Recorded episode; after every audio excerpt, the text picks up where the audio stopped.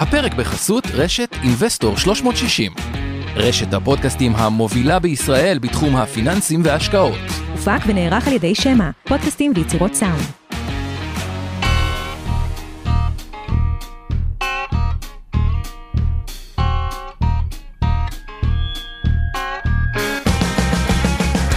המשקיענים אבנר סטפאק ועומר רבינוביץ' בשיחה חופשית על התחומים החמים ביותר בעולם ההשקעות. ערב טוב, אבנר. ערב טוב, עומר, מה קורה? בחרנו כותרת שהיא די אה, יצירתית להיום, השקעות בעולם של נתונים גרועים, והנתונים באמת בהרבה מקומות הם גרועים, כאילו סתם נכון. כדי, סקטור הטכנולוגיה, מינוס 30 אחוז, 2000-2007, אבל תמיד שמניות אה, יורדות, שמניות יורדות, גם האג"חים עולים, פה האג"חים ירדו גם, בצור, כאילו, צור, כאילו זה 1980, אה, קרוב ל-20 אה, אה, אחוז, והאמריקאים חוסכים פחות, רואים את זה פחות בחיסכון, וזה הדבר הכי גרוע בעולם, תחשוב על זה. תחושת העושר, מה קורה שהמניות והאג"ח יורדים? יש לך פחות כסף. תחוש... ובעיקר התחושה שלך היא... התחושה שלך היא, היא, היא פחות, כלומר, אתה תרצה לצרוך פחות, זה פעם אחת. פעם שנייה, מחיר המשכנתה שלך עלה, מחיר הדלק עלה, מחיר ה... בתור עסק, העובדים עלו, כאילו, הכל התייקר, אז יש לך פחות כסף, כי המניות והאג"ח אה, אה, ירדו, כלומר ההון הצטמק, וכולם משקיעים בצורה כזו או אחרת. עולה לך יותר כל דבר, יש לך פחות חיסכון, אה, ומדדי הסחורות בשיא, כלומר גם לבנות וכו', כאילו, זה מצב, קיצר...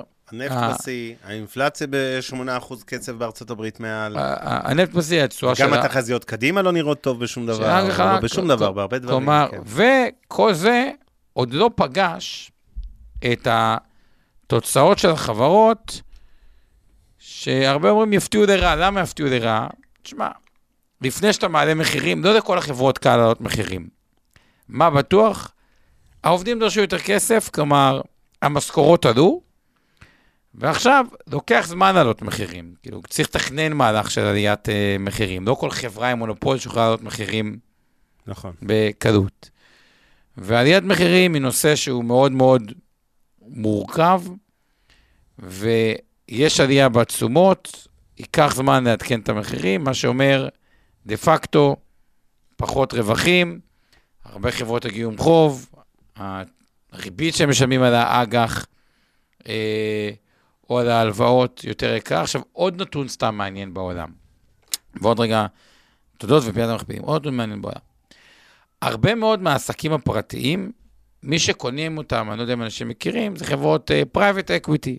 כלומר, יש את השוק הציבורי, וגם יש הרבה מאוד חברות פרטיות, לא כל חברה היא, היא, נכון. היא, היא ציבורית. עכשיו, רוב השוק הזה של ה-Private Equity בעולם, הוא ממומן, לא יודע, יש קרנות גדולות שאתם, לא יודע אם שמעתם, KKR, בלקסטון, בלק... אפולו, אחרות, כן. אפולו, אה, קרלייל, הרבה שמות כאלה של גופים גדולים, שהם גם משקיעות בחברות עצמם, אבל גם נותנות את ההלוואות בשביל לרכוש את החברות האלה, ומטעמים מסוימים, לא אכנס לכם למה המנגנון, הכל שם זה בריבית משתנה. למה הכל בריבית משתנה? כי אז אפשר לשערך, רוב החוב הזה זה נקרא, פעם היה LIBOR plus 600 basis points, היום זה סופר. כן. מישהו שמע... זה, זה אומר שגם בכל החברות הפרטיות, בסיס המימון שלהם עלה. כלומר, נכון. אז מקבלים פה עולם תחושת עושר יורדת, עובדים יותר אה, אה, אה, יקרים, חברות שאולי ירוויחו אה, פחות. אה, ועוד דבר שעוד פוגע בתחושת העושר. כאילו גם עובד אומר, אוקיי, הרווחתי יותר, אבל שימו לב, נגיד, מי שבהייטק מקבל עוד עליית משכורת, כי השוק יותר, חלק גדול מאוד מהעלייה, זה הולך למס הכנסה ישראלי. כלומר... 50 אחוז? הוא כבר על רמות מס גבוהות. מס שולי מקסימלי. אבל ההוצאה שלו שעלתה, אה, אין לו החזר על זה. כלומר, המסעדה שהתייקרה, או דברים כאלה, נכון. והמשכנתה וזה. כלומר, מקבלים פה מצב של אוסף אינסופי של אה, בשורות רעות, וזה לפני הסתבכויות גיאופוליטיות, איראן, סין, דברים כאלה. ועם כל הדבר הזה עכשיו אנחנו צריכים לחשוב איך משקיעים ומה עושים. מכאן, אז זה היה הנושא שלנו אה, כן, אה, להיום. אז אני הרבה- אגיד וזה- כמה תודות, ו- ואז אתייחס למה שאמרת קצת, וניכנס לפינת המכפילים כרגיל ולכל היתר. בגדול, אה, אנחנו היום בסיטואציה אה, ש... אה, אתם נתחיל מהתודות.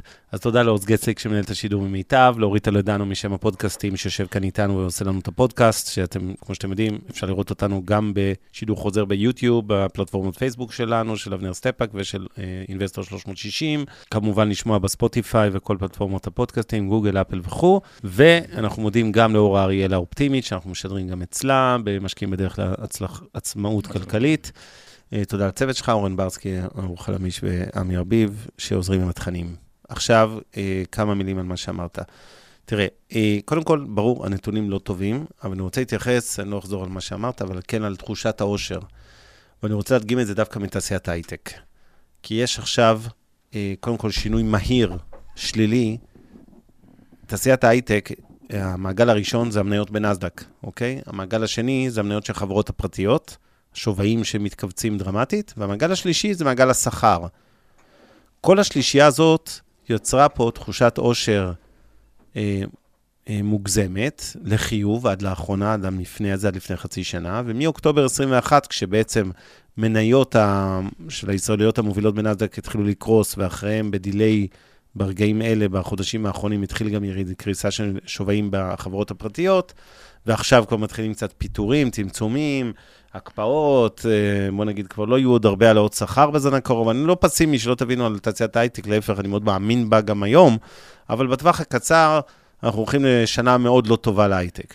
עכשיו, כשבן אדם, הייטקיסט, לא זוטר, אה, מישהו שהיה בתעשייה הזו כבר נניח 7-10 שנים או יותר, זאת אומרת שהספיק כבר אה, ליהנות ממנה משמעותית, לא רק מאיזה שנתיים של בועת שכר או אופציות. והיו לו אופציות או מניות חסומות בחברות. ופתאום, והוא הצליח גם לחסוך איזה כמה מאות אלפי דולרים, ונגיד קנה גם דירה, ועל הנייר היו לו מניות ששוות אה, אולי עוד 700 אלף דולר, אולי מיליון וחצי דולר, אולי אפילו 3-4 מיליון דולר. ופתאום בבת אחת, הסכומים הדרמטיים האלה אה, ירדו לכמעט אפס, כי אני מזכיר שמי שיש לו אופציות והמניה יורדת, אז זה הרבה פעמים מהר מאוד יורד מ-2 מיליון דולר על הנייר, אתה שווה אפס עגול. ו... בסופו של דבר, זה פוגע בתחושת העושר, זה מת, מתכתב עם המפגש הקודם שלנו היום בהשקעות למתחילים על כל שוק הנדל"ן וההשפעות של הדבר הזה על שוק הנדל"ן, אבל לא נחזור לשם. אני כן חושב שתחושת העושר נפגעת, זה פוגע בצריכה הפרטית בהרבה מאוד תחומים, וכשמדברים על האטה עולמית ובחלק גדול מהמדינות, כולל ארה"ב, בדרך למיתון, לא רק להאטה, אני מזכיר את ההבדל, מיתון זה ממש צמיחה שלילית, האטה זה רק ירידה בקצב העלייה, אבל עדיין עולים, צומחים.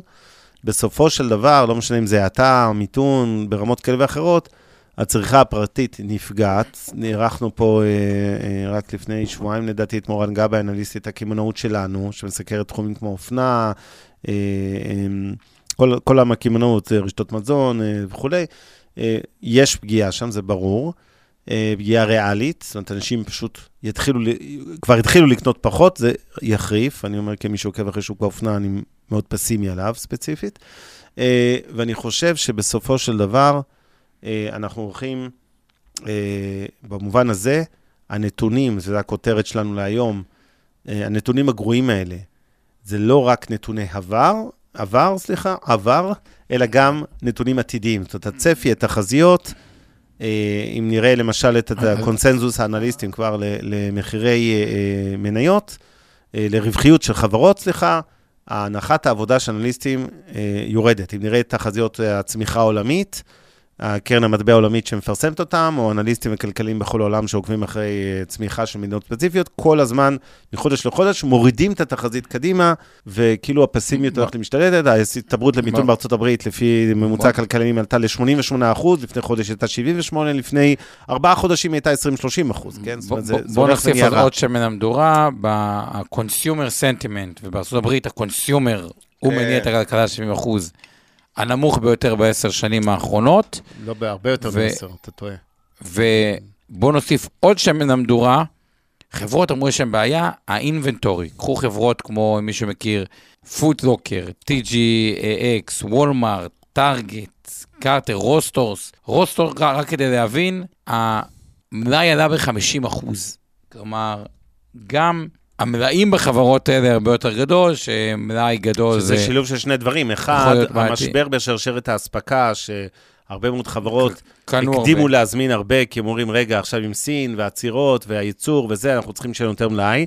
מצד שני, אם קונים פחות, זה עוד יותר פוגע ותוקע אותך עם מלאי. מלאי וחברות. כמו Ross, חברת אופנה discount נקרא לה, אה, כן, זה בדיוק המקומות שזה משפיע. והחיסכון. אוקיי, אז עם כל ה- הפסימיות הזאת, בואו רגע נלך, בסוף שוק ההון הוא גם אה, נושא של מכפילים, ואז ניתן לכם את הדעה הרווחת, בואו נעשה בדיוק, תעלה רגע את את פינת המכפילים שלנו. מבחינת המכפילים, את הדעה הרווחת, גם הייתי לא מזמן בפאנל של מנהלי השקעות אה, אה, ראשיים, אה, שהמוסדים, היה גם גיא אה, אה, מני ממיטב, אה, אורי קרן, גלעד אלטשולר, יוסי דורי, אה, אה, אורי רבינוביץ' מהראל, כל המנהלי האלה.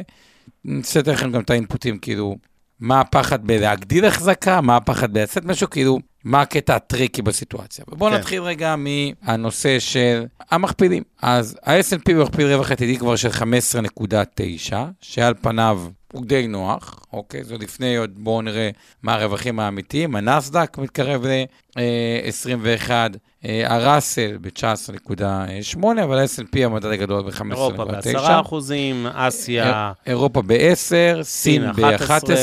הודו בקצה השני של אסיה 19 אחוזים, אבל רוב. מדינות אסיה, כולל דרום קוריאה, מכפיל 8, זה מטורף, כן? אה, סופר נמוך. אה, נכון, אינדונזיה, שצמרת ב-14, יפן ב-12, כלומר, המכפילים הם די נוחים. עכשיו, על נכון. המכפילים הנוחים האלה, תשואת האג"ח התחילה לרדת. כלומר, הייתה בשיא מסוים של 10 שנים, לדעתי 3.7 בארצות הברית. אה, לא, פחות היה, לא זוכר. אה, היה, לא שתכתבו לנו בדיוק מה היה אה, היום הפיק בתשואה, ירדה למתחת לשלוש, ישראל ירדה ל-2.66, כלומר מקבלים מכפיל רווח יחסית נוח, על בסיס רווחים שצריך לראות מה אה, יקרה, תשואות אג"ח שירדו, ואז איפה הקטע הטריקי? אני אגיד לכם את ה... שכולם אומרים, אוקיי, בואו ניקח את הקש ששומעים פה את, ה... את הזה, ואומרים, רגע, אני שומע את כל ה... רע הזה שאתם מדברים, שלצרכן יש הרבה פחות כסף, כי הדלק עלה, התייקר שאי אפשר לוותר על לנסוע, והמשכנתה עלתה, אי אפשר, אף אחד לא מוותר על הדירה, יש פחות כסף לבזבז, וגם נפגע בתחושת העושר. על פניו, בא לצאת. מהשוק, והאמת, גם אין איזה טריגר הנראה לעין שכאילו ישנה את זה ממש בטווח ה- ה- הקצר. אממה, בואו ניקח רגע שני רבעונים קדימה. שני רבעונים קדימה, החברות הן כבר מפחיתות עכשיו את התחזיות, אוקיי? והשקעות זה הרבה על תחזיות, מה קדימה. אז החברות כבר מפחיתות את הציפיות שלנו כל הזמן לגבי כן. התחזיות. שתיים, הריבית היא כבר יותר גבוהה. בצורה, אפשר להתווכח עד כמה משמעותית, אבל ברור לכולם שהריבית יותר גבוהה. ואז כבר יתחילו הנתונים על קצת אה, מיתון, אנחנו בתוך מיתון, אנחנו זה, אה, ואז מה נשאר לנו? נשאר לנו, אז אולי השוק קצת ירד עוד קצת עד שנגיע לשם, מהמם. אבל אז עם מה נשארנו? רק עם סיבות לעלות. למה? הציפיות כבר נמוכות. זאת אומרת, כל החדשות הרעות מגולמות כבר במחירים. הציפיות כבר נמוכות, הריביות כבר התחילו לדבר, טוב, אולי הגזמנו, נוריד ריבית, גם מיתון כבר אין אינפלציה, עכשיו תוסיפו את כל המלאים האלה, אז פחות לחצים, אנחנו כבר רואים אגב את הסחורות מתחילות לרדת, ובואו נדבר על המזומן. מזומן, יש אינסוף, מה זה אינסוף?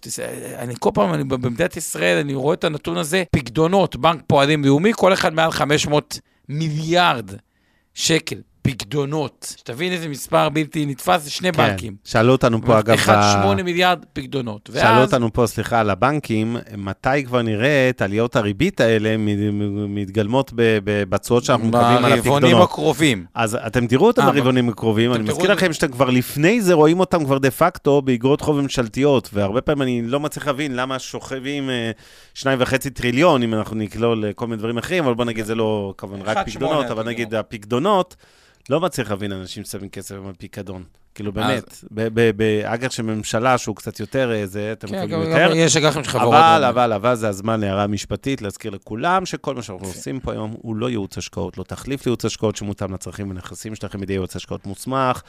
אני נזכיר פה והזכרנו ונזכיר עוד אה, כל מיני דוגמאות של מניות. צאו מנקודת הנחה שכל המניות האלה שמוזכרות בערב, אנחנו מחזיקים בתיקי הלקוחות של Investor 360, או בתיקי השקעות קופות הגמל, הפנסיה, השתלמות, קרנות הנאמנות, תעודות הסל וכולי, והקרנות המחקות של מיטב ושלי, וגם...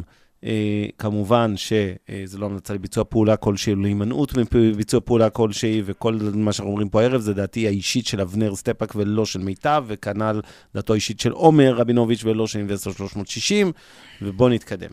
יפה, ואז בואו בוא נראה את המצב רגע שאנחנו יודעים אה, אה, אה, למצוא. יש הרבה מזומן בחוץ. כן. הרבה מאוד מהרע כבר מגולם ויהיה אה, גולם בהמשך. ותזכרו דבר אחד, משבר הוא טוב לחברות הקיימות. מה הכוונה? פחות סטארט-אפים. מה זה פחות סטארט-אפים? סטארט-אפ הוא בא לאיים על העולם הקיים. כן. כלומר, הוא בא, אה, יש Salesforce, בא שר CRM, אני אעשה יותר טוב ממך, או יש מייקרוסופט.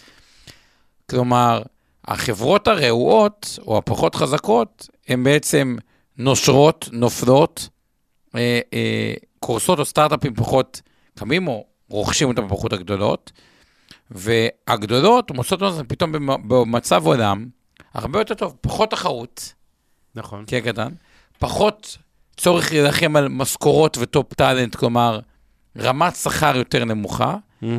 ובוא נודה באמת, אוקיי, כשהשווי שלך מאוד מאוד עולה, גם כבעלים של עסק, הרבה מאוד יזמים וכו', השוק משדר להם שהם עושים, וזה עוד רגע איזה לקח חשוב שאני רוצה להגיד רגע, לגבי הנרטיב, אוקיי?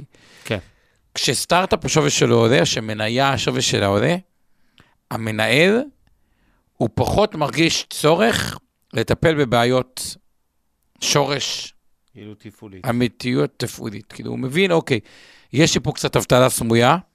לא, לא, אה, אני לא אדבר על חברות סטארט-אפ ישראליות שאשתי בהייטק מתכננת, כאילו, יש חברות שיודעות בתור יותר אבטלה ופחות אבטלה, אבל שהמניה עולה ב-100% בשנה, אז יש לה אבטלה סמויה, הכל בסדר, לא... לא דרמה. כי זה, אל תמשיך לפני שאשתך כבר לא תעבוד בהייטק. לא, אז אני אומר, כן. לא, לא, אה, אני אומר ככה, בוא, עזוב, זה ידוע, כן, יש לי כן, חברים בהייטק, בוא, זה... כולנו יודעים את זה. כולנו יודעים את זה, אוקיי. אז זאת ההזדמנות שלהם גם מול העובדים, גם כאילו מוסרית, גם מול הכל. מה אתם רוצים? השוק, זה לא אני רוצה לפטר את מי שלח אותי. השוק, הוא מצפה ממני להיות רווחי, אז גם אם השווי מאוד עלה והלכתם, אין מה לעשות, זה לא נעים, זה סודדים קרובים. כלומר, אתה יוצא מהסייקל הזה עם פחות תחרות, כי פחות סטארט-אפים קמים, פחות עלויות עובדים או פחות טרפת וצורך לשמר או לתת אופציות כאילו אה, בחברות. אה, ניקוי אורוות מסוים והרבה יותר כוונון, אה, סוגרים את הפרויקטים ההזויים אה, ונשארים mm-hmm. עם היותר מיקוד עסקי. ואז, עם איזה נרטיב נשארים? רגע, המכפילים לא גבוהים, הריבית אולי תרד, אין באמת, בוא, עדיין, אתה יודע, הריבית לא, אם היא יורדת, אין אה, עוד פעם יתחיל הטינה, או ה-FOMO, fear of uh, missing uh, out. יתחיל איזשהו גל עליות, ואז מפחדים לפספס את, ה, uh, את הגל. עכשיו, מתי בדיוק הדבר הזה יקרה? כי כרגע נראה רע לעומת ה... הרבה מהרע אה, אה, אה, אה, מגולם, וגם אני מזכיר את זה בשיא המשבר אה, ב-2009. אה, אנשים ראו שיהיה, כש, כשרע תמיד חושבים שיהיה יותר אה, רע, אז יש פה איזה משהו שקשה לדעת מתי בדיוק הנרטיב הזה ישתנה, ועוד דבר אחד לגבי נרטיב. מה שקובע את התחושה, אה, זה הרבה פעמים, זה לא תוצאות עסקיות, מש, כאילו, מחיר המניה mm-hmm. הוא הרבה פעמים זה שקובע את הנרטיב. אה, כלומר... ברור. אה, לא, זה לא כזה ברור, כי אתה אומר, התוצאות טובות, המניה עולה. לא, התוצאות יכולות להיות בינוניות והמניה עולה, ואז... נכון. חושב שטוב את הדברים האלה. זה ו... אגב, במידה רבה מה שראינו בשנים האחרונות, הרבה פעמים היה שגם כשהיו נתונים לא הכי טובים בתוך שוק טוב, המניות סלחניות, החברות, האנליסטים, כולם, השוק היה סלחני מאוד. זאת אומרת, בסופו של דבר, יכולת להיות גם בינוני, והמניה שלך הייתה במקום לא רע בכלל, עלתה עם כל השוק. אני לא נכנס לוויקס אם היא חברה טובה או לא טובה, אוקיי? זה, זה, זה. אני רק אומר דבר אחד, וויקס זה חברה שמעולם לא הרוויחה דולר, אוקיי? רק הפסידה כסף, אוקיי? כאילו רווח תפעולי. אה, שברור שגם אמזון הייתה ככה 20 שנה, ואמזון הפכה להיות מפלצת, ואפשר לקצץ כאילו הוצאות marketing והכול, כן. אבל הדבר, המשבר הזה הוא הזדמנות, להתחיל, אוקיי, בואו נתחיל, נפסיק רגע עם הדיבור על אה, מכפילי revenue ודברים, ובואו נהיה רווחים. וכשההיפוך הזה קורה, הוא יכול לקרות מהר, והנרטיב משתנה מהר, ומסוכן גם לא להיות בדבר הזה, כי הגורמי בסיס של העולם, שאני מזכיר, שני גורמים מאוד מאוד חזקים. אוכלוסיית מעמד הביניים בעולם בצמיחה, זה אומר סך הכל יותר consumption, כוח קנייה, כן. כוח קנייה עולמי, ועדיין, אם תסתכלו, אני יודע שיש חברה שאתה מאוד אוהב שנקראת טסלה, אני אומר את זה כמובן עם חצי חיוך, אה, אני לא נכנס לטיב החברה, אבל יש הסכמה שהייצור, כלומר, הפרודקטיביות של חברות כתוצאה מטכנולוגיה, גם במה שנקרא פרודקטיביות של ייצור, אוקיי, גם טכנולוגיה, תסתכל, אתה, מיטב, כמה לקוחות יש לכם? מיליון וחצי בערך? מיליון וחצי? איך אתה מצליח לטפל במיליון וחצי לקוחות? בלי טכנולוגיה, אין סיכוי. אין סיכוי, אוקיי, במחירי, אה, אה, שאתם מכירים נכון. את זה. שני הדברים האלה עדיין משפרים אה, פרודקטיביות, ושזה פוגש מכפילים נמוכים ויותר מיקוד עסקי, יכול להיות גם שינוי חד, ולא להיות שם בכלל, או להפחית לגמרי חשיפה, גם עלול להיות צעד מאוד מסוכן, בגלל זה אני צריך, אני חושב שנכון להיות מאוזן, אבל תכף אני אגיד מה כן צריך לעשות, אבל אליך קודם. טוב, מצחיק קצת שהבאת את טסלה כדוגמה ביום שהיא מדווחת על אה, פרודוקטיביות, אפרופו על זה שסוגרים מפעלים, או, או נעצר הייצור במפעלים בברלין וכו', אבל לא חשוב, זה מיקרו, זה סתם החוסר יכולת שלי, אני שומע זה, אני כמו כלב... סתם, אה, אני סתם מדליק אותך. התניה פבלובית, כן. בדיוק. אבל אה, אני אגיד ככה, אני מסכים עם דבר מהותי שעולה מכל הדברים שאמרת עד עכשיו, וזה במילים אחרות, זה רוב החדשות הרעות והנתונים הגרועים מגולמים כבר במחירי המניות. אי אפשר באמת לדעת איפה הקרקעית, אם הגענו אליה אחרי חודש אה, יוני השחור, אגב, חודש יוני, תשואת קופות הגמל וקרנות ההשתלמות הממוצעת, ולא ניכנס ללא פרסומות חיוביות ולא שליליות, אבל הייתה נדמה לי מינוס 2.4 אחוז או 2.5 אחוז, אחד החודשים הגרועים בהיסטוריה של התעשייה הזאת. ובסופו של דבר, כשאני מסתכל על ה... אה, וזה מייצג כמובן את כל מה שקרה בשווקים, אני חושב שהחדשות הרעות ברובן מגולמות. זה לא שיש רק חדשות טובות מכאן, אבל צריך להבדיל, אני אדגיש אה, משהו חשוב לגבי חדשות רעות ותחזיות רעות. זה שיגיעו עוד גל של נתונים גרועים בחודשים הקרובים, זה ברור, כי גם התחזיות הן לכאלה נתונים. השאלה רק אם זה יהיה יותר גרוע ממה שממילא מצפים לו. זאת אומרת, כולנו יודעים שהריבית למשל הולכת להמשיך לעלות, נכון? זה ידוע בכל העולם. אז לא זה שמחר, נגיד, יעלה בעוד רבע אחוז או חצי אחוז את הריבית, זה לא, בעיניי, זה, זה חדשות רעות שכבר מגולמות, אוקיי? כי התחזיות הן לעלייה מסוימת, וכל עוד הוא מעלה במתווה הזה, בתוואי הזה שהשוק מצפה שיעלה, אז זה לא חדשות רעות. ואם האינפלציה נשארת ברמות של 8% בארצות הברית, זה אולי חדשות רעות, אבל זה חדשות צפויות. אה, כן, כמובן שהשוק כן מצפה לאיזושהי התקררות של האינפלציה, אבל הכוונה, כרגע, בטווח הקצר, זה לא דרמה. אז צריך להפריד בין סוגי החדשות הרעות. יש את אלה שכבר היו מגולמות, ויש את החדשות הרעות החדשות, שאתה אומר, הפתיע לרעה, בין אם זה דוחות כספיים של חברות, שברור שיחלשו, אבל השאלה אם הם נחלשו מעל הציפיות הגרועות, או התחזיות הגרועות, או מתחת, ואז זה בעצם יכול להיות גם הפתעה לטובה, גם כשיוצא נתון גרוע. נכון, עכשיו עוד סתם כדי להמחיש את מה שאבנר אמר, אני רוצה לספר לכם סיפור. חברת נטפליקס ירדה היום מ-680 דולר ל-183 דולר. זו ירידה של אה, מתחילת השנה של 70 אחוז, ומהשיא אפילו יותר. עכשיו בואו נספר לכם סיפור קצר. בשנת 2011 החברה הייתה ב-42 דולר. בשנת 2012 החברה ירדה בספר לפחות מ-10 דולר, כלומר ירדה ב-75 אחוז. אוקיי? היום החברה, אחרי הירידות של ה-70 אחוז שהם ירדו, ב-183. כלומר, בן אדם עשה בעשור הזה רק פי 18 על הכסף. היה מיליון שקל, יש 18 מיליון שקל. אה, היה 100 אלף שקל, יש 1.8 1.8 מיליון. דירה. אוקיי, דירה, בדיוק. עכשיו, אני בטוח שבנטפליקס, שירדה מ-42 ל-10 דולר, דיברו על זה שהחברה מתה ונגמר. כאילו, אה, בדיוק כמו שעכשיו אומרים על אה, פייסבוק, או בכלל הפרסום. עכשיו, אני כן מסכים עם זה, שבסוף, וזה אחד הדברים...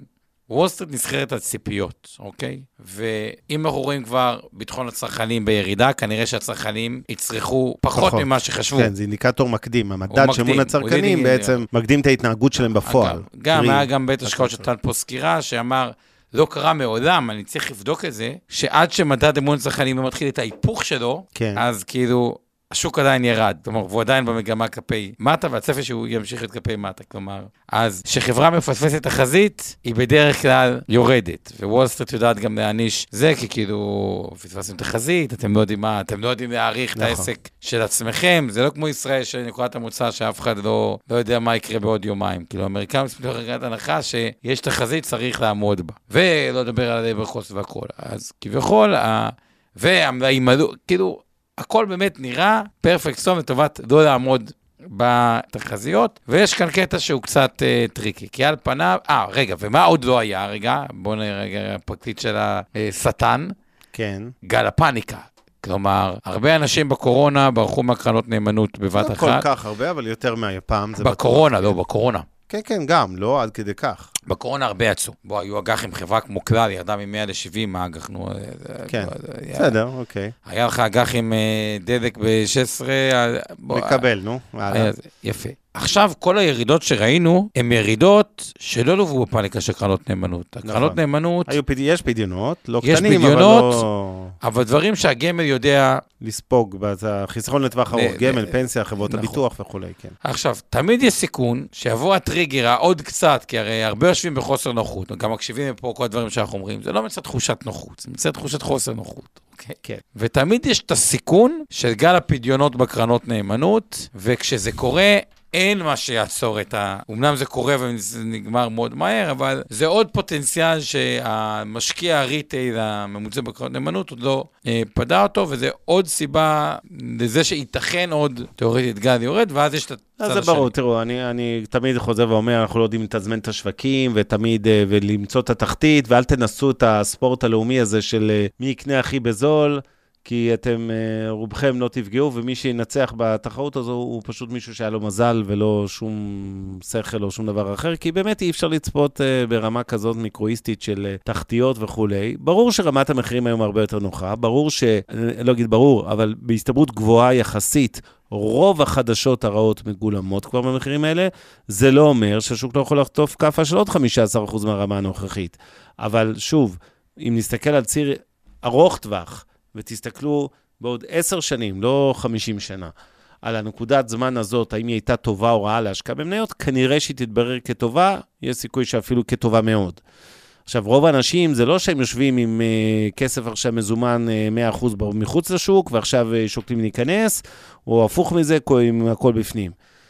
רוב האנשים, וזו ההתנהגות הנורמלית ונכונה, יושבים באחוז, ב- לא משנה, רצועת הסיכון, שהם חיים איתה נוח, באיזשהו אחוז כזה או אחר, הצעירים יותר, מן הסתם אחוז מניות יותר גבוה, והפוך, uh, אצל המבוגרים, אבל בגדול, אני לא בעד שינויים דרמטיים בתיקי השקעות גם בתקופה הזו, זה מתממשק לשאלות שנשאלנו על מסלולים בקופות גמל, גם ליאת אריאל, משה שאל אותנו על התשואות, אני, אתה יודע מה, אני אענה לך קודם רק לגבי התשואות של כל החלקים הלא שכירים, מה שיש בעיקר במסלולים הכלליים בקופות הגמל, הוא שואל אם היית מבודד רק את התיק הלא שכיר, האלטרנטיבי וכולי, שיש בקופות, וקרנות ההשתלמות והפנסיה, אז אני אגיד ככה.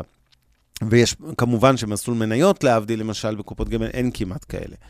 אז אני אגיד משהו על הלא שכיר, בואו נחלק אותו, הוא, הוא, הוא, הוא, הוא מורכב מהרבה גוונים ולא ניכנס עכשיו להסבר כי זה לא הנושא, אבל אם אני מתעלם מהלוואות לעמיתים, ואני כבר אענה לשאלה שלך ליאת על זה, אבל אם מתעלם מהלוואות לעמיתים, שאלה אלה השקעות בעצם מקופות הגמל, ההלוואות האלה לא ניתנות מאת בית ההשקעות, הן ניתנות מתוך הקופה עצמה, בעצם הלקוחות האחרים של הקופה הלוו לכם את הכסף.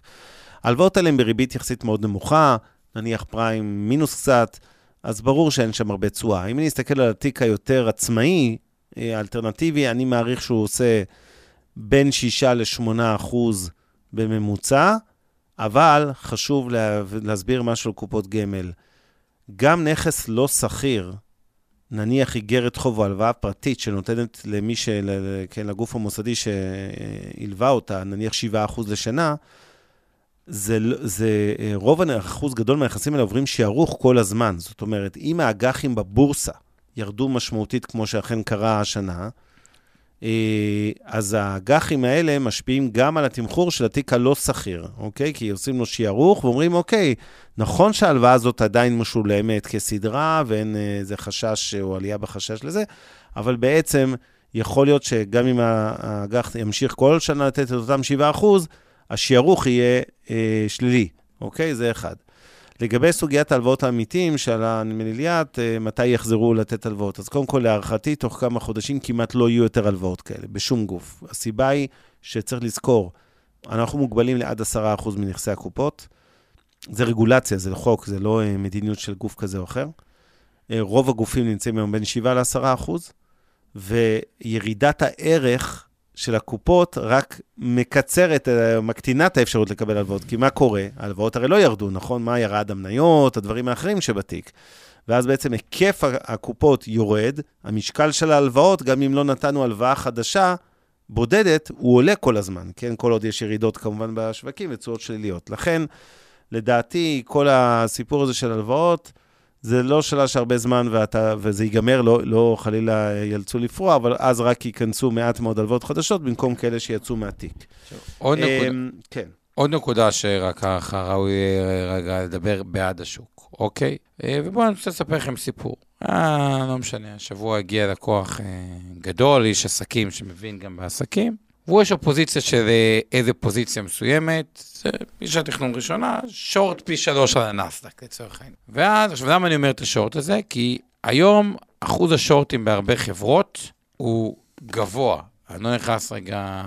אוקיי, כנגד מה בדיוק עושים שורט? אוקיי, בואו בוא רגע נעבור על מכירה הנסדק. בחסר, כן. חייב אחרי זה להרוויח מרידות. ואמרתי, אוקיי, בוא ניכנס רגע ובוא בוא נסתכל על הפוזיציות המרכזיות בנסדק. חוץ מטסלה, שלא נדבר עליה, כי זה מדליק את אבנר. אז אמרתי, אוקיי, בוא נראה את מייקרוסופט, כדוגמה. אז מייקרוסופט, הם לוקחים את המכפיל רווח העתידי על 2024, ושוב, זו חברה שבחמש שנים האחרונות הכפילה את ההכנסה של שעת הרווח. כלומר, כן. חברה שבנתונים טובה, מכפיל רווח פחות מ-20, אז זה לעשות שורט. גוגל, כנ"ל, אז זה לעשות כנ"ל, שורט. מטא, זה כבר האזורים שלה מכפיל 10 על 2024, הצפע, עם כל הבדיחות מטא. כן. ולמה אני אומר את כל הדבר הזה? כשהשוק יתחיל לעלות, כשזה יקרה, ושוב, אני לא רואה טריגרים משמעותיים בטווח הקצר, אגב, זה יוצא בישראל, שאני חושב שדוחות טובים, אגב, אפרופו נגד עליית ריבית, הבנקים לא רואה איך הם מפספסים בענק בתחזיות, הם רק... לבנקים מרוויחים אף. פעם אל תדאגו. כן. זה, לא, אתה יודע אומרים רק המוות הוא בטוח, אני מוסיף גם הרווחים של הבנקים. אז, הנושא של short squeeze הוא מהותי. עכשיו, עוד דרך להבין למה חברות יוצאות מחוזקות. ניקח רגע את האשראי החוץ-בנקאי, ואני יודע, אבנר, אתה פחות יכול להתייחס כי יש לך חברה ציבורית שם, אבל לאחרונה כותרות על אי סדרים בחברה בשם יונט קרדיט, ואי סדרים, או זה, בחברה יש בשם אחרת, לא בדיוק, אה, כן, בגיבוי. גיבוי, יפה, וכתוצאה מכך מחירי המניות שלהם ירדו. אוקיי. אני לא נכנס רגע למוצדק, לא מוצדק כל הדבר הזה, אני רק אומר, בואו נראה common sense בסיסי. בואו נראה מה קורה לכל שאר החברות האשראי החוץ-בנקאי. קודם כל, הם מאוד מאוד עלו, זה היה טרמפ, איך נכנסו הרבה מאוד חברות. תסכימו, ה-common sense אומר, היכולת של חברה חוץ-בנקאית היום להנפיק ולקבל רוח אה, גבית מהחתמים וממנהלי השקעות ראשיים, וואלה, גם הם בני אדם. הם רואים את הכותרות שיש בעיתון, לא נראה לי שהם יסוסו לקנות חברת אשראי חוץ-בנקאי, כאילו, זה לא זמן טוב להנפיק. מה זה אומר? ששני שחקנים כביכול אה, יצאו, אה, צרכי האשראי החוץ-בנקאיים לא פחתו, כי להפך, הבנקים אומרים אנחנו יותר מוגבלים אה, באשראי, כלומר, הצורך בחברות הקיימות גדל, אבל לא ייכנסו יותר שחקנים חדשים בטווח הנראה לעין. זה סתם דוגמה לזה שמי שנשאר היה עם מזומן, החלשים נפלו, אגב, לא בטוח שהם יכלו לגייס אג"ח, לא יכול להיות שהם יכלו להגדיל את ההון, כל הסיפור של אה, אה, חברה, ואלה שנשארו יצאו מחוזקים, כלומר, פחות אה, זה, זה ככה דוגמה להראות. אז יש לנו את הטריגר של הנשאר חזק חזק מתחזק, את הטריגר של ה short squeeze, כן. ואת הטריגר שאנחנו באחוז מזומן גבוה. אלה שלושת הטריגרים החיוביים. החיובים, אני מסכים עם שלושתם. אני רוצה להתייחס לעוד כמה דברים שעלו פה. אה, דיברנו הרבה על זה שהנתונים הגרועים לכאורה מגולמים בשוק. והעיר פה מישהו, שאל, סליחה שאני לא מצטט, אבל אה, אה, ש... איך אתם מסבירים את ה-VIX? ה-VIX, מי שלא יודע, זה מדד הפחד, VIX. זה מדד שפרופסור דן גלאי הוא אחד האחראים הישראלי, אחד האחראים לפיתוחו, אבל זה מדד בין נסדק. אה, שבעצם אה, מודדת, את, אה, זה מדד הפחד, זה מדד לתנודתיות של השוק, כאילו באיזשהו מקום איך המשקיעים רואים את זה. היום הוא בערך ב-27 דולר. לפני שנתיים וקצת, בקורונה אגב, הוא היה בכפול מזה. זאת אומרת, אז ראינו, ככל שהוא יותר גבוה, זה אומר שיש פחד יותר בשווקים, ויחסית, הוא לא, הוא לא זול אולי, אבל הוא לא במקום נורא נורא יקר. זה בדיוק הנקודה. שמתממשקת למה שאמרתי קודם, וזה שרוב החדשות הגרועות נראות כמגולמות בשווקים, אחרת הוויקס לא, היה מזנק עוד לא, הרבה יותר. אבל שוב, צריך להגיד את זה. הסיבה היא, אתה רואים את ה... הוויקס יכול להיות שהוא יסנק. אם ייכנס הפאניקה, תראו, לא, לא, לא צריך במצב הזה יותר מדי, אה, זה מצב די, כאילו, צריך גפרור לתוך הדבר הזה. כלומר, בטעות יפילו מטוס בין, לא יודע, משהו גיאופוליטי. הגיאופוליטיקה, הרבה מתומחר, הגיאופוליטיקה לא מתומחר. כלומר... מתומחר סין טיוואן, הכל היותר מתומחר. איראן מתומחר, רוסיה, אוקראינה מתומחר. לא, רוסיה, אוקראינה, בסדר, סין, טיוואן מתומחר בקטנה, עדיין אוקיי. לא מניחים שבאמת יהיה שם איזה מלחמה, ואם תהיה, זה בהחלט יוריד את השוק פה משמעותית. את הדברים. בסדר, כל מה שאני אומר זה את הדבר, אוקיי, תמשיך, תמשיך רגע, התחלת עם איזה תזה, תמשיך. אז, אז כל מה שאני אומר פשוט, בגדול, רמת המחירים, ראינו אותה בטבלת המכפילים בתחילת הערב, היא נראית נורמלית לגמרי עד יחסית כבר זולה, תלוי באיזה שוק אנחנו מדברים. בסופו של דבר זה כן אינדיקציה, גם אם נניח שהמכפילים העתידיים טיפה מוטים, זאת אומרת, הם נראים מספרים אטרקטיביים, אבל נגיד שהמציאות תהיה יותר גרועה מהתחזיות כרגע שלהם מבוססים אותם מכפילים, אז בעצם זה אומר שמכפיל עתידי בשוק מסוים, שאנחנו רואים 12, הוא לא באמת 12, הוא נגיד 14 או 15, כי נניח שהביצועים יהיו פחות טובים ממה שהשוק אה, כבר מגלם, אפילו אז זה בהחלט מחירים סבירים. אני לא חושב שגם אם אנחנו הולכים למיתון, וברוב העולם אני חושב שהולכים למיתון, אני לא חושב שזה הולך להיות מיתון ארוך מאוד, לא מיתון אסטרטגי עכשיו שבע שנים רעות. משברים מתקצרים, אה, מעלימים אולי, אבל הם מתקצרים, כמו שהאינפלציה הרימה ראש משמעותית. אה, אגב, אני... יש גם סיבה. אה, כאילו, מה... מה... שואלים אותי בפעמים, עומר, למה משברים יותר קצרים? כאילו, מה... למה? והסיבה היא, אגב, גם עוד לקוח גדול שמתעסק ממש בתחום הדאטה. בארצות הברית, כמות הדאטה שיש בעסק, בכלל הוא אמר לי, אתה יודע מה זה אי שיווק בחברה אה, גלובלית? דוקטור למתמטיקה, יושב עם המון מסכים, שהוא מודד לך את ה... cost of acquisition client, כמה עולה רכישת הכוח, לעומת ה-lifetime value שלו ב-real time. אגב, בישראל זה ממש לא ככה, זה יותר מתעסקים, הוא חלק מה... פחות דריבן. עכשיו, למה הדבר הזה חשוב? ולמה גם המדד האמריקאי, הרבה פעמים הוא נתן תשואת יתר מול העולם? חברות שיש להן דאטה ריל טיים, והוא כבר אה, מהונדס, אה, לא מהונדס, הוא, הוא, הוא בנוי בצורה טובה, היכולת שלהם להבין שחלה שינוי במציאות ולהתאים את עצמם בצורה מאוד מאוד מהירה, היא הרבה יותר גדולה מחברות שהן... אין את כל הדאטה הזה. עכשיו, מכיוון שיש הרבה כלי דאטה, תחשבו, מהר מאוד מבינים שהם במשבר, עושים את ההתאמות הנכונות למשבר, וזה מקצר, מה שפעם לקח יותר זמן להבין את תמונת המצב.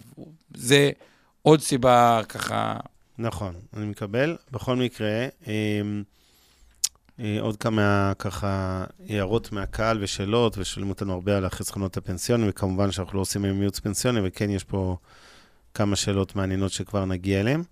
אמ, אה, שואלים אותנו, רדמי, לגבי, אה, כן, התייחסו לצ... לשער הדולר והצפי להמשך. אני תמיד אומר, אני אגיד גם הפעם, מכל הדברים בעולם, מכל המוצרים והנגזרות הפיננסיות שאתה מנסה להעריך, שוק מניות, שוק אגרות חוב, נדל"ן, דולר וכולי, הדולר באמת, באמת, זה התחום שהכי קשה לחזות אותו, כי יש לו הרבה מאוד כיוונים סותרים, מגמות שמשפיעות עליו לכיוונים שונים.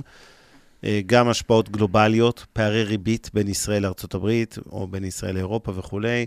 מה קורה לדולר בעולם, המגמה הבסיסית שלו, אם הוא מתחזק מול מטבעות או לא, זה לא רק דולר מול שקל, יש מול הרבה מטבעות. תנועות הון נכנסות ויוצאות, הפסקה של האקזיטים, מה עשו האקזיטים? הורידו את הדולר, נכון? נכנס הרבה מאוד דולרים שאנשים מכרו חברות, מניות וכולי, קיבלו דולרים, המירו לשקלים, מגמות בייצוא, אה, מול יבוא, יש באמת הרבה מאוד דברים, והם לא תמיד עובדים, וכמו, ולא תמיד עובדים לאותו כיוון. מה שכן, אגב, רואים בצורה די בולטת, בדרך כלל כשיש ירידות חדות בשוק המניות, הדולר מזנק. זה, זה כן איזו קורלציה ברורה יותר. אבל האם אני צופה ירידות חדות בשוק המניות קדימה? א', קשה להעריך, ב', פחות נראה לי, בטח לא במגמה אסטרטגית, ולכן אני מסרב לענות לשאלה הזאת. באמת אין לי מושג מה הדולר יעשה. למרות שבעיקרון, ישראל יש העודף במאזן השוטף, שזה בגס, גס, גס אומר שנכנס פה יותר אה, דולרים מאשר יוצא דולרים, ומדינות עם עודף בחשבון השוטף, מדינות שהן... כן, אבל אל תשכח, יש עוד משתנה חשוב, טוב שהזכרת לי אותו, זה בנק ישראל. רזרבות המטח העצומות של ישראל, כשיש לך שחקן שמתערב בשוק שבא לו, אוקיי? בשני הכיוונים, אגב, הוא יכול להתערב, אנחנו...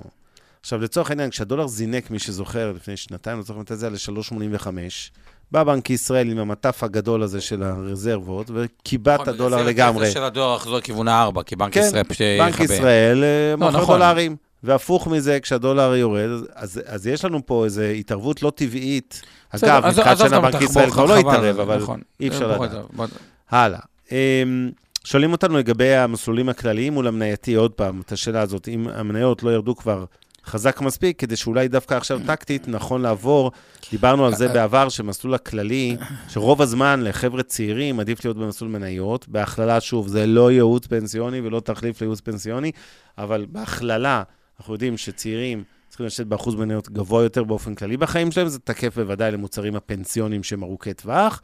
וככל שאתה צעיר יותר, אה, סליחה, מבוגר יותר, לכאורה, שוב, עם כל הדברים שכבר אתם מכירים, את התזה שלנו לגבי דור שני, וירושות וכולי, וזה תלוי במצב הכלכלי ובצרכים הפנסיוניים האמיתיים שלכם בגיל פרישה, אבל בגדול, ככל שאתה מבוגר יותר, אתה אמור כאילו יותר להיות במסלול כללי. אבל, אה, אמרנו בחלק גדול מהתקופה האחרונה, שדווקא, ולא רק בירידות, אלא אני מדבר לפני, אה, שבאופן חריג, בגלל. ההשקעות האלטרנטיביות שדיברנו עליהן קודם, והלא שכיר, יכול להיות שהיום דווקא לכללי יש יתרון. היום זה נגיד לפני חצי שנה, שנה.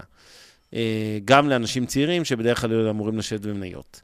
עכשיו השאלה, האם לאור הירידה החדה יותר במסלולי המניות, מטבע הדברים, מאשר לעומת המסלולים הכלליים, היא לא הגיעה בעיניך הסוויצ'ינג פוינט, הנקודה הזאת שעדיף לעבור חזרה, אלה שנמצאים היום במסלול כללי, או, או לא דווקא חזרה, פשוט לעבור למסלול מניות, כן, יש כאלה שהם שנים. קודם כל שאלה טובה, דנו כן. בה.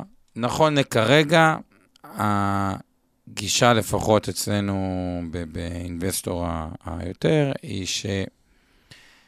כאילו להיות עם, תודעתית, להיות עם יד על, ה, על הדופק הזה, אבל המסלול הכללי הוא עדיין בסדר. כלומר, כן, אני יכול לראות איך השוק, אה, כן יש איזשהו גל אחרון של ירידות, ואז זה יהיה הזמן לעשות את זה. אה, מרגישים בנוח. שאתה מנסה לתזמן בעיניי יותר מדי את השוק. לא, לא יודע להגיד את זה. לא, לא, אני אומר ככה, אני אומר את הדבר הבא, אני מחלק את השוק לזול מובהק, 90 אחוז, זול מובהק זה 10 אחוז מהזמן.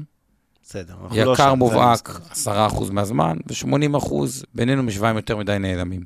נכון. עכשיו, ב-80 אחוז הזה, יש היגיון להיות במסלול הכללי, יש בו את האלטרנטיבי, האג"ח נותן יותר את הדברים האלה. שאלה אם אנחנו כבר באזור הזול המובהק. לא. אני לא בטוח. אוקיי. אתה חושב שכן? לא, אה. יפה. עכשיו, כשאני ארגיש שאנחנו בזול המובהק, וזול מובהק, לדוגמה, במצב שהבנקים היום שהוא טוב, בנקים, ככל שמתרחקים מההון העצמי למתחת להון העצמי, זה דוגמה, זול מובהק, אז אין לי בעיה להיות אה, אה, אה, אגרסיבי וללכת על מניות. אה, מהבחינה הזאת, אני כן מראש הייתי במניות, ואז זה בסדר. אני מדבר על לצאת מהמצב הטבעי. כלומר, מי שהמצב הטבעי שזה מסלול כללי, בשביל לעבור מסלול מניות הוא צריך להיות באזור הזול המובהק, ואני לא משוכנע שאנחנו עדיין שם. טוב, אני אגיד, אה, אני אתייחס לעוד כמה הערות ושאלות, ובסוף אה, עוד כמה דקות נעשה סיכום וניפרד. אז ליאת אריאל שואלת, אג"ח לטווח קצר התכוונת קודם בדיון הקודם? התשובה היא כן. אנא, מתי אפשר לצפות שהריבית תחזור לרדת, או שהאינפלציה תיעצר? האם זה כבר יקרה עוד השנה? היא מתייחסת לארצות הברית. שנה הבאה. אז בארצות הברית אין שום סיכוי שהשנה הריבית תרד.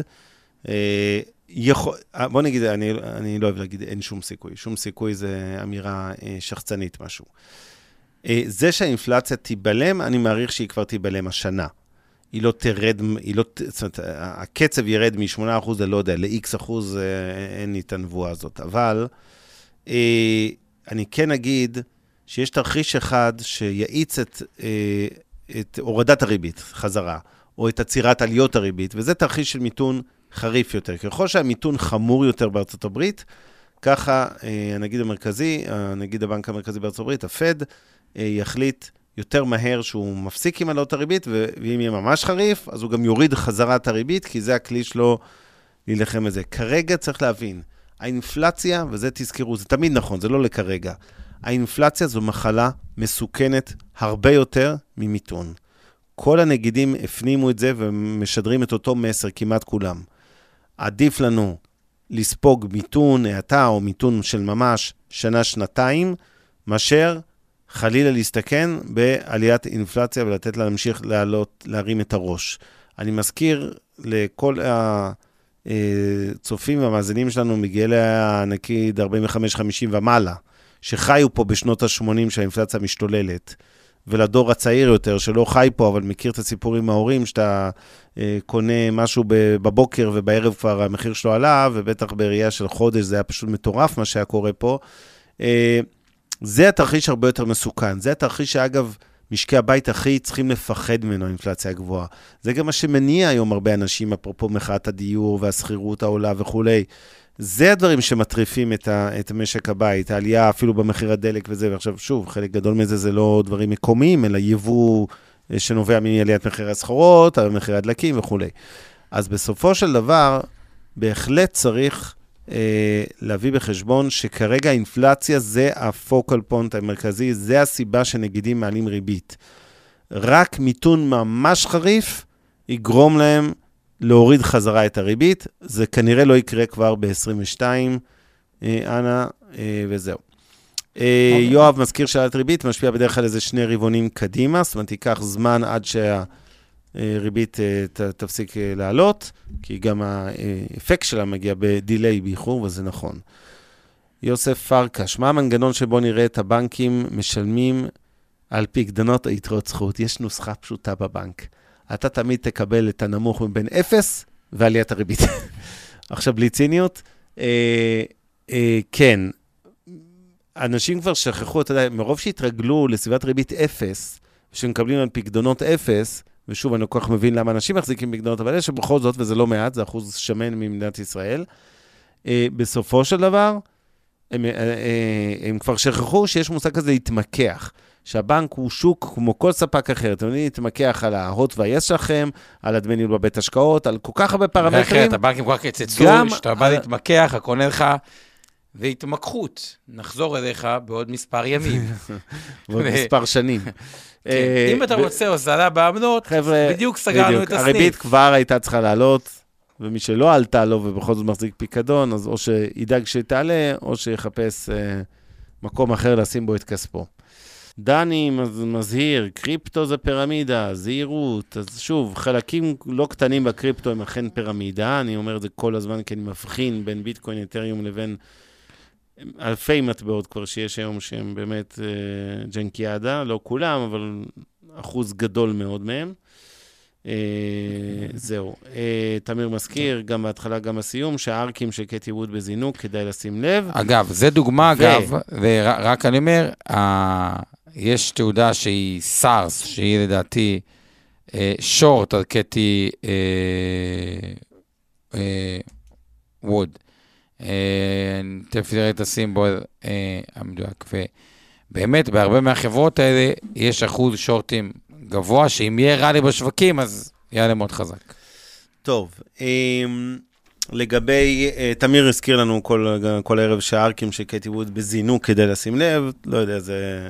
אני פחות הייתי בטרנד הזה גם כשהוא עלה, אני לא נבהל מהירידות, אבל אני לא, לא מתלהב מכל התעודות נישה האלה. Uh, קובי לוי, קרנות סל, כיצד מתבצע תעדוף בין קרן שהיא מנוטרלת מטח לבין לא מנוטרלת? רק נגיד לכל הצופים והמאזינים שלא מכירים מה זה.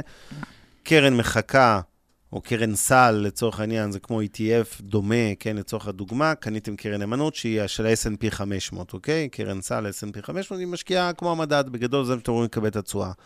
יש שני סוגים, יש את אלה שמנטרלות את הדולר, אומרים, אנחנו ניתן לכם את התשואה שזה בשקלים, בניכוי רק עלות הגידור, ויש כאלה שאומרים, לא, אתם תקבלו את התשואה הדולרית, אז יכול להיות שהשוק מסוים עלה ב-20%, אבל הדולר ירד ב-8%, ואתם קיבלתם נטו נניח 12% שקלי באותה שנה, וקרן מנוטרלת הייתה נותנת לכם את כל ה-20% האלה, ונגיד עלה לה אחוז או שניים אה, אה, לצורך העניין לגדר, אז קיבלתם בדוגמה הזו 18 או 19 אחוזי תשואה. באופן כללי, אני, אה, אה, השאלה היא שאלה מצוינת, אה, קובי, אבל... זה, היא, היא מושפעת משני דברים. האחד, שאתה כן יודע אותו וכל אחד יודע אותו, זה מה בעצם החשיפה האפקטיבית שלך למטח לפני שקנית את הקרן האמונות החדשה הזאת. כמה אתה כבר גם ככה מחזיק, בין במישרין, כי יש לך מאיזושהי סיבה דולרים, אני לא רואה סיבה, אבל נניח, ובין בעקיפין, שכאן אני כן רואה סיבה, כי אתה מחזיק מניות בנסדק או באירופה, או לא משנה איפה, ומן הסתם רוב המשקיעים בצדק לא מתעסקים לגדר את הסיכון מטווח של אותן מניות. אז ככל שיש לך חשיפה יותר גבוהה למטח, ברור שכשאני אסתכל על קרן מחקה כזו, קרן סל, אני אעדיף אה, אולי מנוטרלת, וככל שאין לך, אז אני אעדיף שלא. צריך, הפרמטר השני בהחלטה הוא כמובן עלויות הגידור שאתה לא יודע מה הן בכלל. כי רוב, רוב האנשים, אגב, לא מסובך לברר את זה, אבל רוב האנשים אין להם נגישות לכמה עולה למנהל הקרן כשהוא עושה את הגידור הזה, שהופך קרן דולרית למרכאות שקלית. יש תקופות שעלויות הגידור היו כמעט אפס, יש תקופות שהם הגיעו למעל 2%, זה כל הזמן משתנה. בגדול, ו... עדיף שאם נסכם את זה, תזכרו, הסיכון הוא סיכון המשיכה. כלומר, תחשוב על זה כמו ארנבת שרוצה כמה חורים לצאת, תחשוב על זה שאם אתה צריך כסף בחירום, שיהיה לך גם שקלי, גם משהו דולרי. אי אפשר לדעת אם שוק ההון יהיה למטה או למעלה, כן. ואי אפשר איפה יהיה הדולר. אז טוב. תנסו לייצר תמיד, שתמיד יש לכם... סבבה. שאלה אחרונה, כמה מילות סיכום ואיזה משפט של פינה חברתית. קובי לוי שואל על הסקטור של תעשיות ביטחוניות, נראה לי רלוונטי לימינו. לא, אז אמרתי עוד פעם, עניתי על זה. אמרתי, זה כאילו רלוונטי, אבל זה כבר לרדוף אחרי המכפילים שם. כמו הנושא שלנו הערב, דיברנו על נושא המניות החדשות הרעות, שברובן, להערכתנו לפחות, מגולמות כבר במחירי המניות, ואז אתה אומר, רגע, אבל יהיה עוד חדשות רעות, נכון? אבל אני אומר, אוקיי, אבל אם זה כבר מגולם, התחזיות וזה, וזה ברף הציפיות של האנליסטים ושל השוק, אז זה לא אמור להוריד את השוק שיצא איזה נתון שלילי, כמו למשל העלאת ריבית בעוד uh, חודש או חודשיים, שכל השוק מצפה לה ממילא, זה לא... כן, אה, אלביט מערכות אותו דבר קורה בכיוון ההפוך. אוקיי, חברה פרויקטלית בסוף. סקטור כאילו. הביטחוני, במישור הריאלי, פנטסטי, זאת אומרת, אני חושב שההכנסות, הרווחים של החברות בענף יגדלו קצת, אבל גם המשכורות שלהם עולות. לא, בסדר, בוא נגיד, הענף הזה באופן יחסי ייתן ביצועי יתר בשנים הקרובות. לא, זהו, אבל לא, אבל הוא כבר, מערכות עלתה ב-100%. לא, זה בדיוק מה שאני מסביר, שיש הבדל בין הביצועים הריאליים של הסקטור לבין עליית המחירים של המניות. לפעמים המניה כבר עלתה כל כך הרבה, שהציפיות החיוביות, כן, המידע כמו... החיובי מגולם, בדיוק כמו שעשינו זה כמו לקנות היום נפט, זה כמו לקנות את ה... זה, זה כמו לקנות... אתה יודע למה הזנב, הזהב, זנב. צונח? אני חושב שעצם זה שהזהב הורי אדג' כנגד אינפלציה, אגב, גם ביטקוין נכון. באיזושהי נקודה. אגב, גם הזה, אני פשוט לא יודע מה זה צונח, כי מתחילת השנה הוא ירד 2%, שכל כן, האפיקים האחרים אה, ירדו פחות. אני מתאר לעצמי שני דברים. אחד, זה שמתייחסים לטיפול באינפלציה ברצינות. כן, בדיוק. שתיים, הוא, הוא, הוא קצת לוקח הדולר. את הנרטיב שהדולר שווה נייר טואלט. לא, הדולר לא שווה נייר, כאילו... איפה הדולר מתחזק? מה, נכון. מעלים ריבית. זה קורלציה חזקה, זה זה גם הביטקוין, מתייחסים אליו לקחו את אה, ריבית האינפלציה. וב', תראו, כשהכול יורד, מה זה meltdown? תחשבו היום, אתם משקיעים מניות טכנולוגיה קטנות, ירדתם 80 אחוז, או זהב ירד 2 אחוז. כאילו, אנשים לפעמים בשביל הנזילות מוכרים את מה ש... עזב יותר לאחרונה, אני לא מול הגרף, אבל uh, בכל מקרה, שוב, התחזקות הדולר, עליית הריבית היחסית חדה, זה גורמים שבדרך כלל קורלציה הפוכה כן, נראה עם הזהב, 190, 164. זה ההסבר העיקרי. אוקיי, טוב, אנחנו סיימנו... כן, אז סיימנו, אני רק uh, אגיד לסיכום. כמו שהבנתם, בעינינו רוב החדשות הרעות מגולמות בשווקים, זה לא אומר שלא יכולות להיות ירידות, אבל במכפילים הנוכחיים של מניות רבות, כמו שראינו, אה, זה בהחלט נראה יותר ויותר מעניין להיכנס או להגדיל, אני לא אוהב את המילה להיכנס, כי אני חושב שאנשים צריכים להיות בחוץ, ואחרי זה בפנים, ואחרי זה חזרה בחוץ אה, בשוק המניות.